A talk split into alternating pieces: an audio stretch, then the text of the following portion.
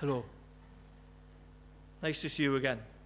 And thank you for praying for us. Uh, just want to pray first. Father, we know that uh, only you can speak to people, and we pray that uh, we'll hear what you've got to say. Open our ears so we can hear, open our eyes so we can see, open our minds so we can understand, open our hearts so we can respond. Will you do that, Lord?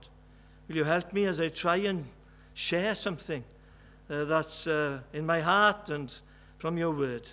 In Jesus' name, amen. You know, when we go on these trips, and we thank you for your prayers, we can honestly say we can't do it without people praying. No way could we do it. 10 hours of agony flying. Okay, I caught something on the way back, but that didn't matter so much. But on the way out, the devil is always attacking. and he's saying, You're going to get caught today, the Bible's going to be taken off you, blah, blah, blah. And he's relentless. And you can't even watch the films and enjoy them because this is on your mind all the time that we're going to face a border soon and we're going to, uh, they're going to be scanning all the stuff. And, uh, and then God says, I'll take you through. And uh, we always learn something, and maybe the verse Jan shared there is what I want to think about and that passage, that Uh, if we learnt anything this year, uh, it was this poor yet making many rich, having nothing yet possessing everything. And um, I've been thinking about this sermon for a week. And I read this, you know, it's terrible to be in chains and die in captivity, but it's far worse to be asleep in liberty. Wow, there's a message for our church, isn't it? Far worse. Uh, some quotes here. Albert Einstein said this We thought, oh, everybody thinks he's great, don't they? They just found this thing in space. They're not telling you what's in the hole, are they? They haven't got a clue what's in the hole. We know what's in the hole. The Lord is the other side of that. And Albert Einstein said, It is strange to be known so universally and yet be so lonely. Yet everything fame, fortune, you name it, everybody looked up to him, and yet he had nothing in the end. Nothing. And John Paul Getty, you've heard of him, he was the richest man in the world, a billionaire. Do you know he had a coin-operated phone box in his guest room? How mean is that? Billionaire, and yet a, if people wanted to use the phone, they would put coins in. Well, he had nothing either, did he? And um, I want to read you this, and this is quite interesting. Um, here we are. This man wrote a book about this person. uh, this man wanted pleasure, so he seduced or paid for the most glamorous women money could buy. He wanted more adventure, so he set airspeed records and designed, built and piloted the world's most unique aircraft. He wanted more power, so he acquired political clout that was the envy of senators. He wanted more glamour, so he crashed Hollywood, owned studios, courted stars. And then he goes on, this is how this man's life ended. He was a figure of gothic horror, ready for the grave, emaciated, only 120 pounds stretched out over his six foot four inch frame. Thin, scraggly beard that reached midway onto his sunken chest. Bigger than yours, Al. Many of his teeth were black, rotting stumps. His long nails were grotesqued into yellow corkscrews. A tumour was beginning to emerge from the side of his head, innumerable needle marks. Howard Hughes was an addict, a billionaire junkie died on the top floor of a skyscraper he owned, a recluse, afraid people were going to poison him. Had everything, had nothing. Well, now then, uh, these are some poor examples for you. Mother Teresa, all she owned was a spare sari and a bucket. And the bucket was so she could wash the sari in. That's all she had. Um, there's another example here. Um, no, I haven't. That was the only one there. Uh, Now, for those examples, we can say they had everything, but they possessed nothing. Now, I want to look at what Paul of Tarsus said uh, when he was speaking about himself here.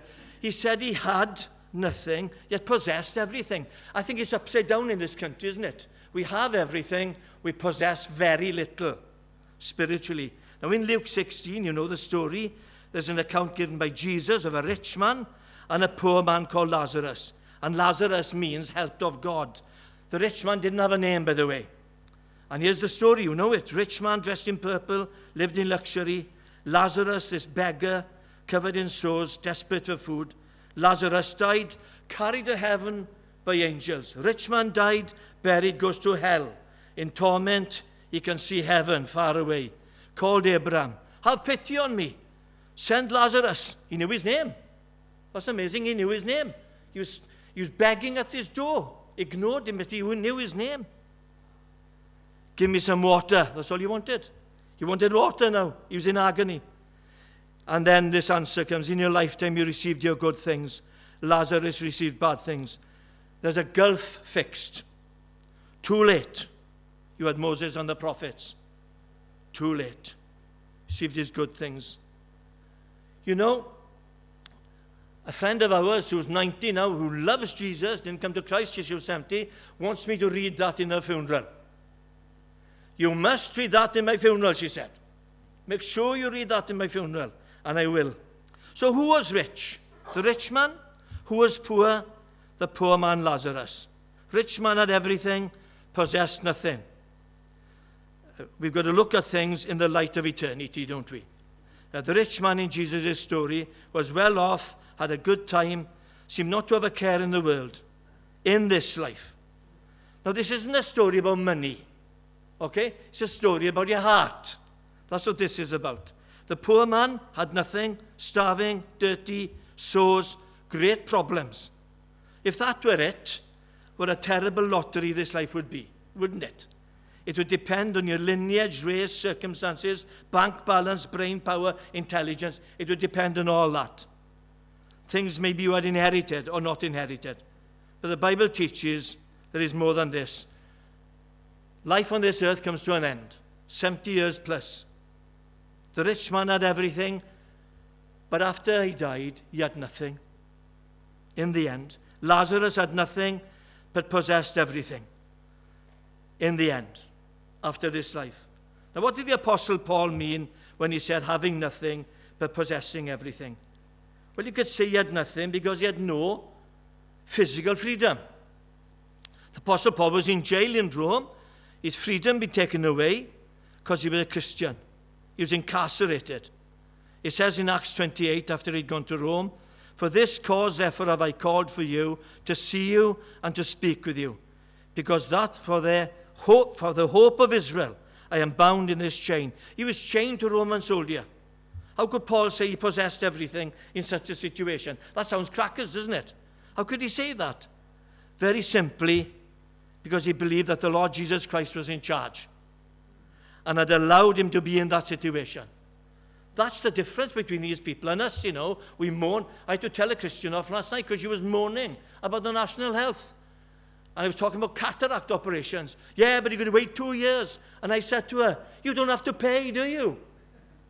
She doesn't have to pay. It's 3,000, whatever it is.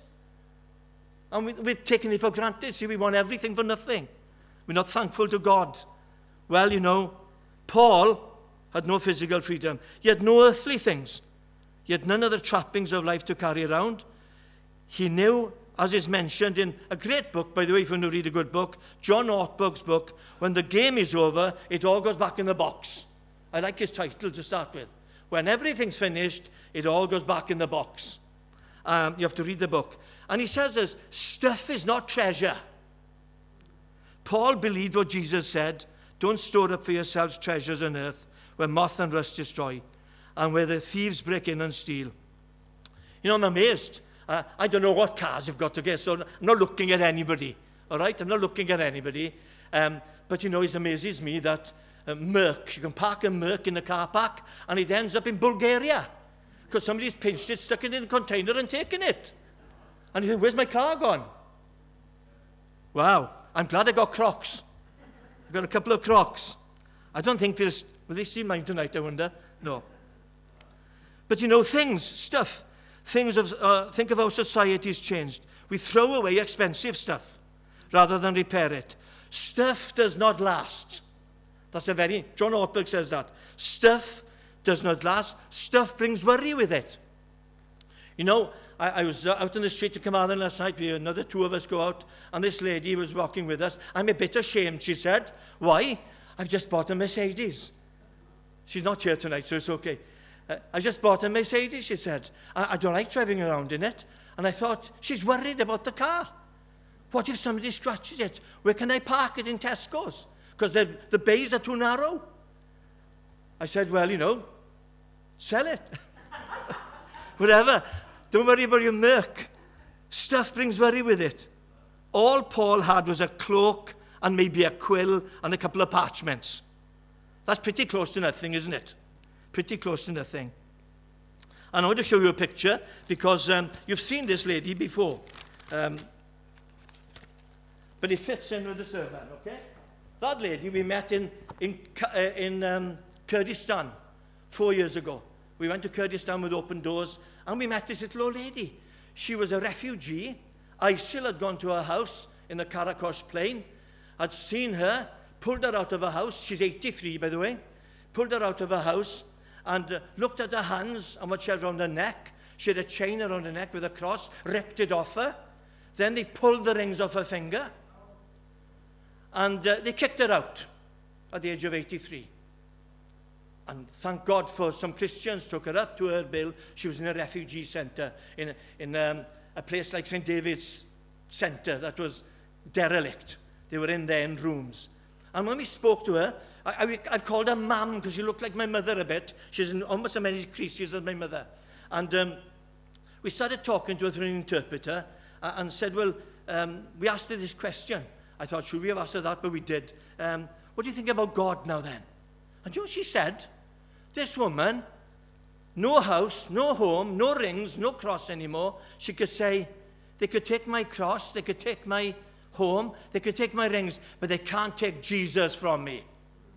Those were her words. I've never forgotten it. You know, we cried.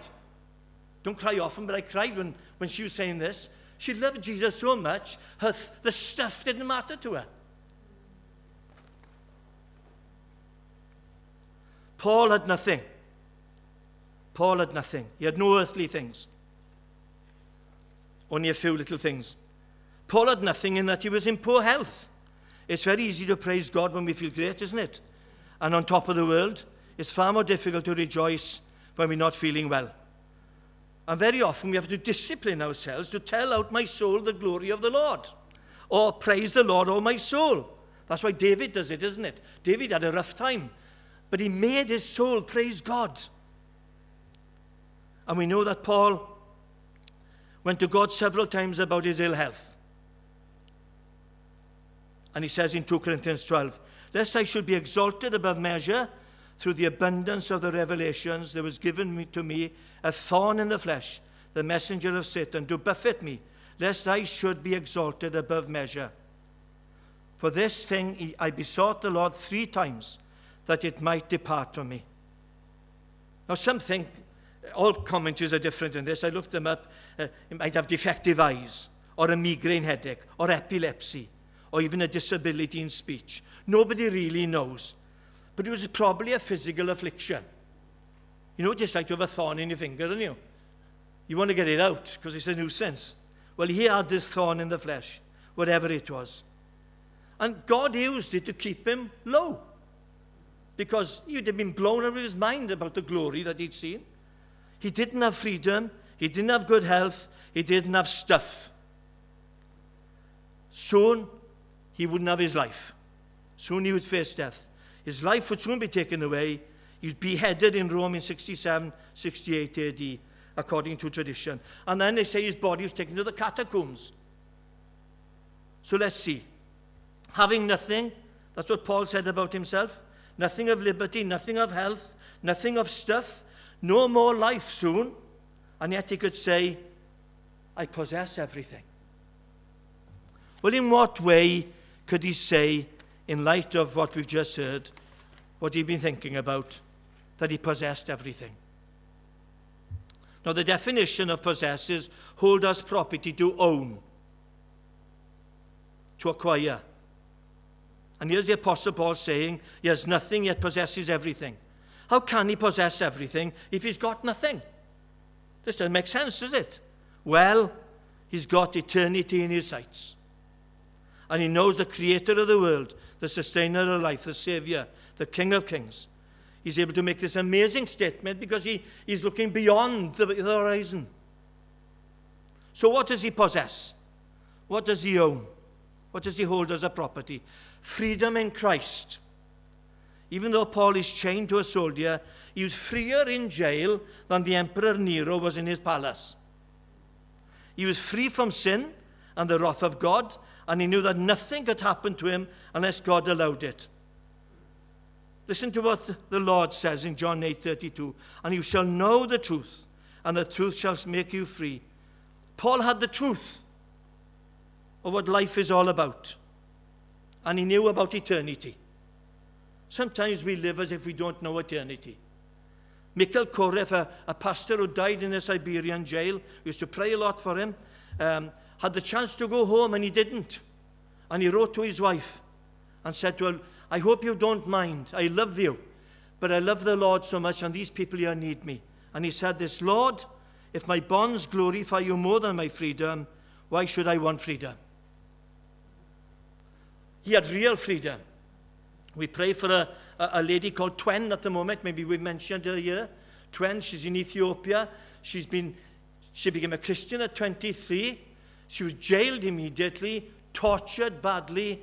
She's been in containers. She's been in underground boxes. She uh, is, um, she, last year she was basically dying. Uh, she'd been in, in, since 2004, she's been in jail. So the authority thought, we don't want her dying in our hands. Let's send her home to mum. So they sent her home to her mother, fed her up, and so on. Now, she could have got across the border into Ethiopia. But you know she did? She walked back to jail. She walked back to jail because she knew there were young Christians there who depended on her teaching them about Jesus. And that's where she is tonight, near to Asmara in, Ethiopia, in, in Eritrea. And she said this when she was asked um, just before going back, um, What do you want us to pray for you? That God is glorified in Eritrea. Not that I be free. That's freedom. That's real freedom. What else did Paul possess? What else did he own? He possessed eternal life. He knew that this life, 60, 70, 80 years, was not all there was. He'd met the risen Lord Jesus, and he'd never be the same again. He wrote in Romans 6:23, "The wages of sin is death; the gift of God is eternal life through Jesus Christ our Lord." He possessed eternal life because the Lord had possessed him. We need to be possessed, you know, don't we? We need to be possessed by Jesus much, much more than we are. The Lord had possessed him. Possessing eternal life means you live forever. You have Jesus as your friend forever. Ah, I now want to ask you, do you possess Jesus? Does he possess you tonight? Has he got hold of you? Next thing, he possessed a mansion in heaven. Now, his abode in Rome was a cell. That was only temporary, because in the next life, he would have a mansion prepared for him by the Lord himself. You know, a friend of ours died two years ago. Little old lady used to come to our church. She was 90, what was she? 97. And um, we used to go and visit her. She was bedbound. She couldn't move. Uh, whenever they moved her from the bed to get her into the chair, she, she was in agony. And yet she'd say, Thank you, Lord. Thank you, Lord. Thank you, Lord. And we used to visit her. And a few weeks before she died, we used to go and visit her. She'd left her door open that much for the carers to come in. She said goodbye to the carers three times. I won't see you again. Jesus is coming to fetch me tonight. And she used to leave her door open. She used to ask me and John, how many do you think he'll bring with him when he comes to fetch me? She really believed it. And he did come and fetch her. He came to fetch her. She, she, she possessed eternal life. She had a mansion in heaven now. And he says in John 14, 2, In my Father's house are many rooms. If it were not so, I would have told you. I'm going there to prepare a place for you. Now, maybe you have down here, what you've got down here isn't very grand. Those people in Cuba have got sheds. You know, we went to that house in the middle of the back or beyond. We covered each other in so much DEET, anti-mosquito. We never saw a mosquito. So whether it was the DEET or whether they didn't like the look of us, but you know, it was in that kind of place. And she had nothing. Church of 50, a little mission hall down the road. Can't call it a road, can you? It wasn't a road. Of 30, in the middle of the fields in the mountains of Cuba. Had everything. I'm going there to prepare a place for you. Now, maybe We haven't got a castle down here. It won't last anyway, even if you did have a castle. Death and decay all around, I see. And Jesus promises a mansion. Paul had nothing, but he could look forward and see a grand house in heaven prepared for him by his Saviour. What about me? What about you? This is the challenge for me after coming back this time. There's always some challenge we can learn from the suffering church. Well, this is it. Do we possess everything and got nothing or got very little? Shouldn't we be the other way around? There are many more possessions we could think about that Paul had and that are included in the everything eternal life, mansion in heaven, and so on. Forgiveness of sin. Just one more.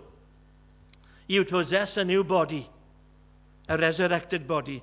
His head was cut off, but he's going to have a new body. His body went back to dust, like it will with all of us, but he knows, he knew that because he possessed eternal life, he would one day have a brand new body to replace the old fleshly one. A body that would not age, a body that will last forever. That's how we could say, having nothing, possessing everything.